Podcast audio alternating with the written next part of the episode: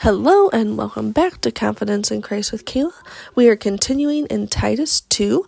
Um, we are going to do verse 13 today. While we wait for the blessed hope, the appearing of the glory of our great God and Savior Jesus Christ. So Paul is writing this letter to Tim- Titus, and um, he kind of started out with like, "Hey, like we base everything off of salvation and the grace of God." And then yesterday he gave us in verse twelve kind of like a "do this, don't do this" type of thing. And today he's like, "We're gonna do this, so we're gonna live those self-controlled, upright, and godly lives in the present ugly age, while." We're waiting for that blessed hope, which he's referring to the appearing of the glory of our great God and Savior Jesus Christ.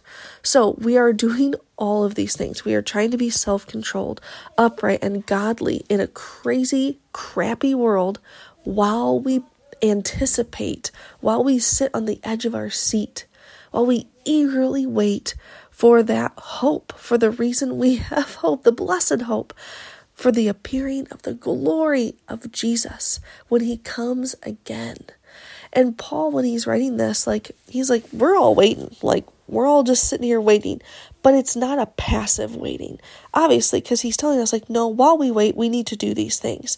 So it's not like we're all sitting around camped out in the middle of the woods, like just waiting on God to return. No, we need to live these upright, godly lives while we do that. That way we can help spread the word of God and more people might know him. So again, this isn't a passive just while we wait. This is an active do these these godly things. That way we can spread his word and we ourselves can be found righteous in the sight of God through that lens of Jesus. Like we just need to live our lives like Jesus. And that's going to carry us through until that blessed hope returns that gives me confidence because I mean, I don't want to just sit around and wait. I don't like waiting.